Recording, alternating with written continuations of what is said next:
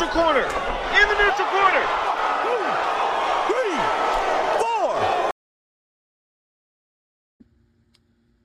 Hey guys, welcome back to In the Neutral Corner with RJ Summerlin. Um, I'm gonna do a short little double episode this week. Uh, I'm gonna do a short one to preview UFC 292, um, and then we will review UFC 292 um, either tomorrow or Monday morning. Um, pretty stacked card, to be honest. Uh, headlined by Aljamain Sterling, Sean O'Malley um, for the bantamweight championship. and then the women's strawweight championship is up for grabs uh, when Zhang Weili, I think that's how you say her name. Is, um, she's taking on Amanda Lemos. Uh, that's gonna be a, that's gonna be a good one. Um, welterweight, uh, Ian Garry. So the welterweight Conor McGregor, you know the new Conor McGregor. He's fighting Neil Magny, uh, which is a good test for him. Good good tough test. Neil's just coming off of a split decision victory against Phil Rowe, which was no easy task. I mean, that fight was that was a good, interesting fight. Phil's a great, uh, a great fighter, great striker, great grappler, very well-rounded guy. You know, Neil Magny, of course, is long on the tooth, and uh, I think he has the most wins in the welterweight division. Uh, I'm not sure. He's been around for for a hot minute. Um, Marlon Vera fighting Pedro uh, Munhoz. That's going to be a good one. I, I'm hoping Marlon can get it back get it taken care of, and uh, do the things that you know we are really hoping that he can do. Um, you know, he took a hard loss in his last fight against Sandhagen, I believe it was, but you know, truth be told, Sandhagen is just styles make fights, you know, and I'm hoping that Marlon can get back in the win column with that one, dude. Main fight on the prelim card Chris Weidman makes his return after I think it's been two years since his leg break. First and only strike thrown in that fight. Broke his leg against Uriah Hall. He's returning against Brad Tavares, so they didn't give this former champ coming off of this major surgery in any type of easy fight, uh, going right into Brad Tavares. So, you know, honestly, I really hope Weidman is able to go in there and get it done. I like Brad Tavares too, though, so this would be a really good opportunity for him to go in there and beat a big name. Um, that's a really interesting fight.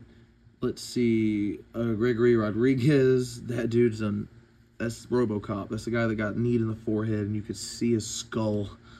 Uh, yeah, so I pick him to win. He's fighting Dillis, uh, I, I, Dennis. I can't even pronounce his last name, um, but that's gonna be a, that's gonna be a pretty good fight.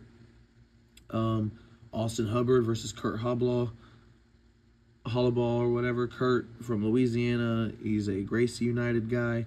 Um, I'm hoping that, that Kurt wins. Austin Hubbard, man, if he wins, he'll be a two-time uh, Ultimate Fighter winner. That's a really good matchup there.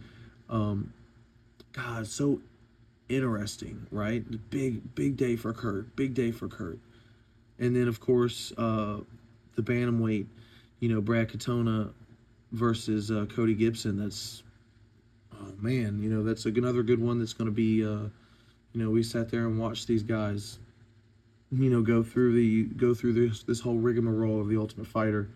It does seem to be quite outdated, if you ask me, especially with the Contender Series doing what it's doing. But these guys got were able to get some good exposure on their attitudes and how they deal with things and and stuff like that. So um, let's see, which one of these do I want to break down? Because I don't want to do a super long episode.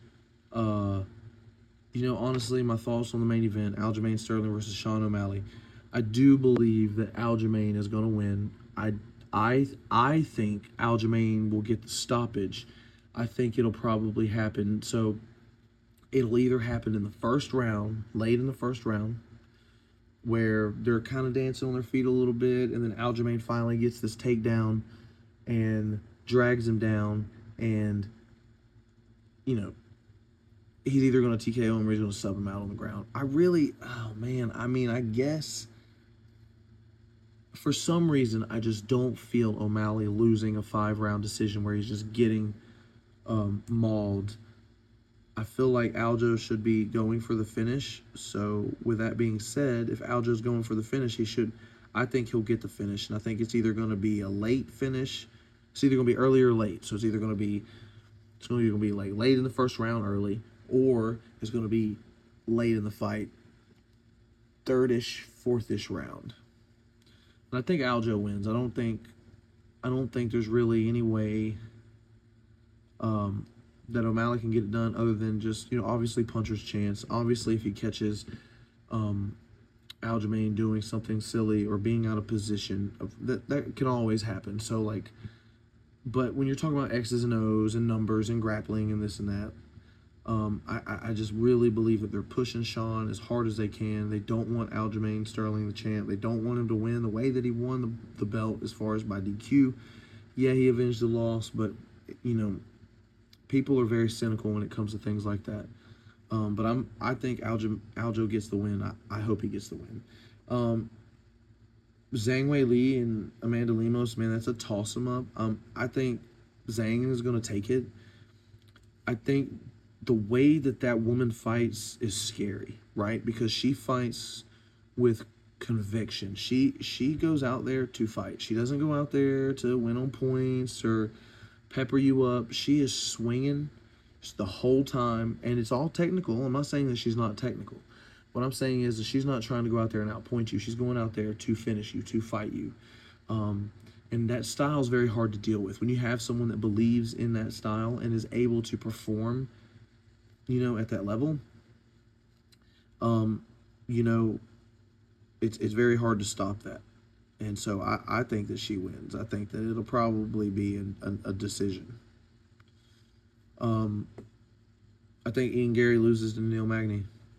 I think this is a big pro- proving ground fight for him. I, I, I believe that.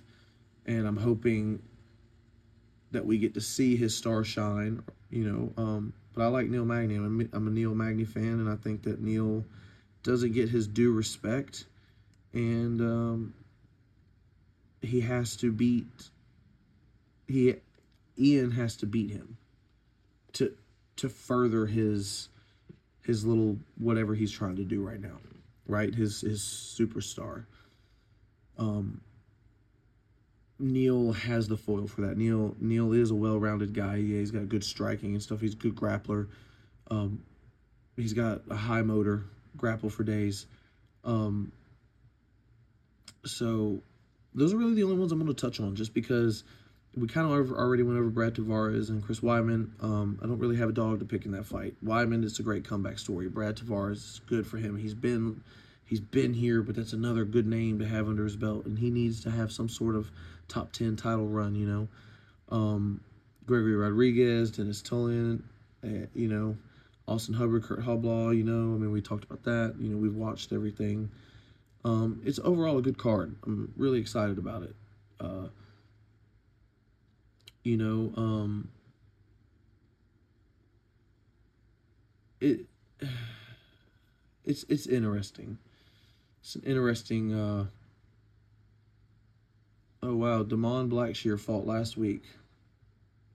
Bantamweight. Oh yeah, okay, okay. He's stepping in on a, a late notice because Cody Garbrandt wasn't able to make make this event. Um, yeah, so interesting fights coming up. You know, uh, don't forget September eighth, just right around the corner. You have an amazing Gamebred card, bare knuckle MMA. Just they're coming out torching folks with all these announcements, and they just released a uh, they just released a a workout. Uh, a, a filmed workout of Junior Dos Santos, and man, my man looks dangerous, dude. I'm telling you, you'd have to pay me a lot of money to want to get in there with that guy. He is so fast at that size. I mean, just God, it looks brutal, dude. Um, man. Other than that, not not a whole lot to talk about. Uh, there will be much more to talk about after. Um, I'm excited about it. You know, the Wonder Boy Thompson thing, you know, we talked a little bit about it last week, and basically Dana's come out and said that he's not, you know, he's not going to get the pay or whatever. And, you know, I, I took a take on it last week that as a fighter, you should be ready to fight. But, you know, it's also been brought to my attention.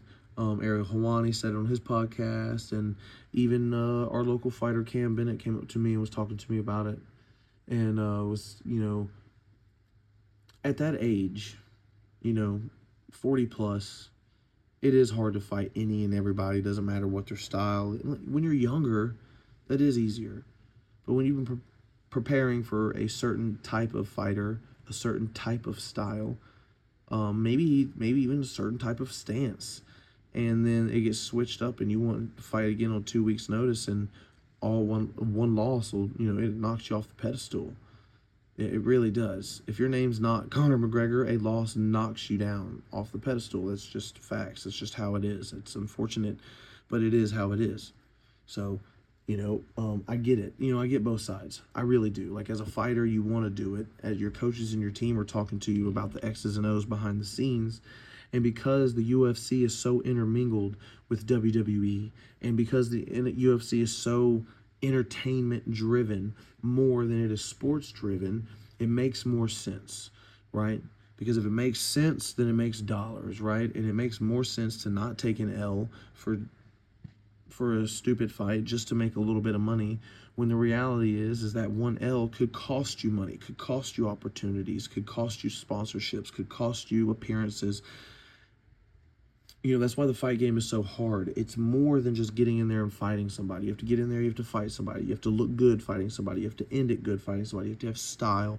You have to have swag. You have to be able to speak with a silver, you know, with a silver tongue. You have to be able to know and you have to be your own PR person while also having a PR person. And people don't think about these things, these ins, these outs, all while watching what you eat, watching what you say, watching what you wear, watching where you are, watching who you're with. It's all perspective.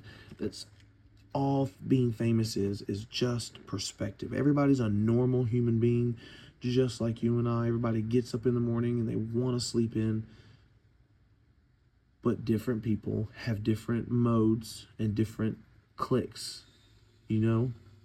And it's just about perspective. And they have to keep this illusion of this is what they are and this is who they are. This perspective of whatever. And when you take an L, perspective shifts. And it, it shifts in ways like even at the amateur level or even at the lower level, you know, it's like you're dating a girl, right? And you you're talking to her and oh I'm a fighter and I do this and I do that and then you take her to a fight and you get the brakes beat off of you. Now, if she's a good woman she's a good person and she loves you for you and enjoys you for you, doesn't have to be love, enjoys you for you, then that's okay. And then that's how it is. And then we know that hey, win win some, lose some. That's just the absolute bottom line of the sport. You win some, you lose some. But most not most of the time, but if it's in a new perspective or even with if it's a shallow person, like that person's perspective changes on you a little bit. You just got your ass beat in front of them. Like they're always going to remember that. They're always going to know that. And it, even though that may not be a good gauge, the perspective has changed. And that's what Wonder Boy's trying not to do. Wonder Boy can beat anybody. However, if he loses, it hurts. It hurts his momentum. It hurts everything. So this, you know, that's a hard that's a hard spot to be in. I, I do think the UFC should throw him some money. He did train. He did everything he was supposed to do. He took a calculated risk, but he also should understand too.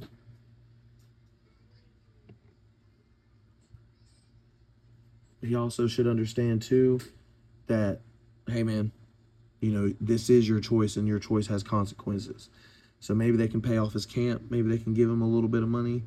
Um, but, you know, I don't run the UFC, so I don't have that answer. Um, my man Carlos won his fight last weekend. We already talked about that. He won it with a broken arm. I mean, he had to have surgery earlier this week. So shout out to my dude Carlos. I really uh, appreciate all that you do, man. Wish you a speedy recovery. Um, it takes a lot of balls, man. That that that's a lot of man balls to break that arm in the first round and uh, to go back out there and do it more. It's not something that he told me. It, it's not like he was just like, yeah, oh, I broke it by the way. No, no, no. He came in in between rounds and told me my I hurt. I hurt it. I hurt my wrist. I hurt it. It might be broken. And he went out there and did it more, knowingly, poker faced, you know. And uh, anybody can say whatever you want to about anything, but it takes a man not only to step into that ring or a woman, it takes a brave soul to step into that ring, and uh, it takes an even braver soul to continue to do so when you're injured and you're not 100%, you know, and you can have an easy way out of just saying, hey, I broke my arm. Like, that's my excuse. And he came out with the dub, and I'm very proud of him. I'm very proud of everybody that competed that night, uh, win and lose. I'm very proud of uh, Cam Bennett for doing what he did and uh, having the attitude that he's had about it. Um, that's already a big milestone accomplished is having the attitude to take an L like that in stride and keep it going and understand that this game has X's and O's and sometimes they just don't line up for you that night. It is what it is, you know.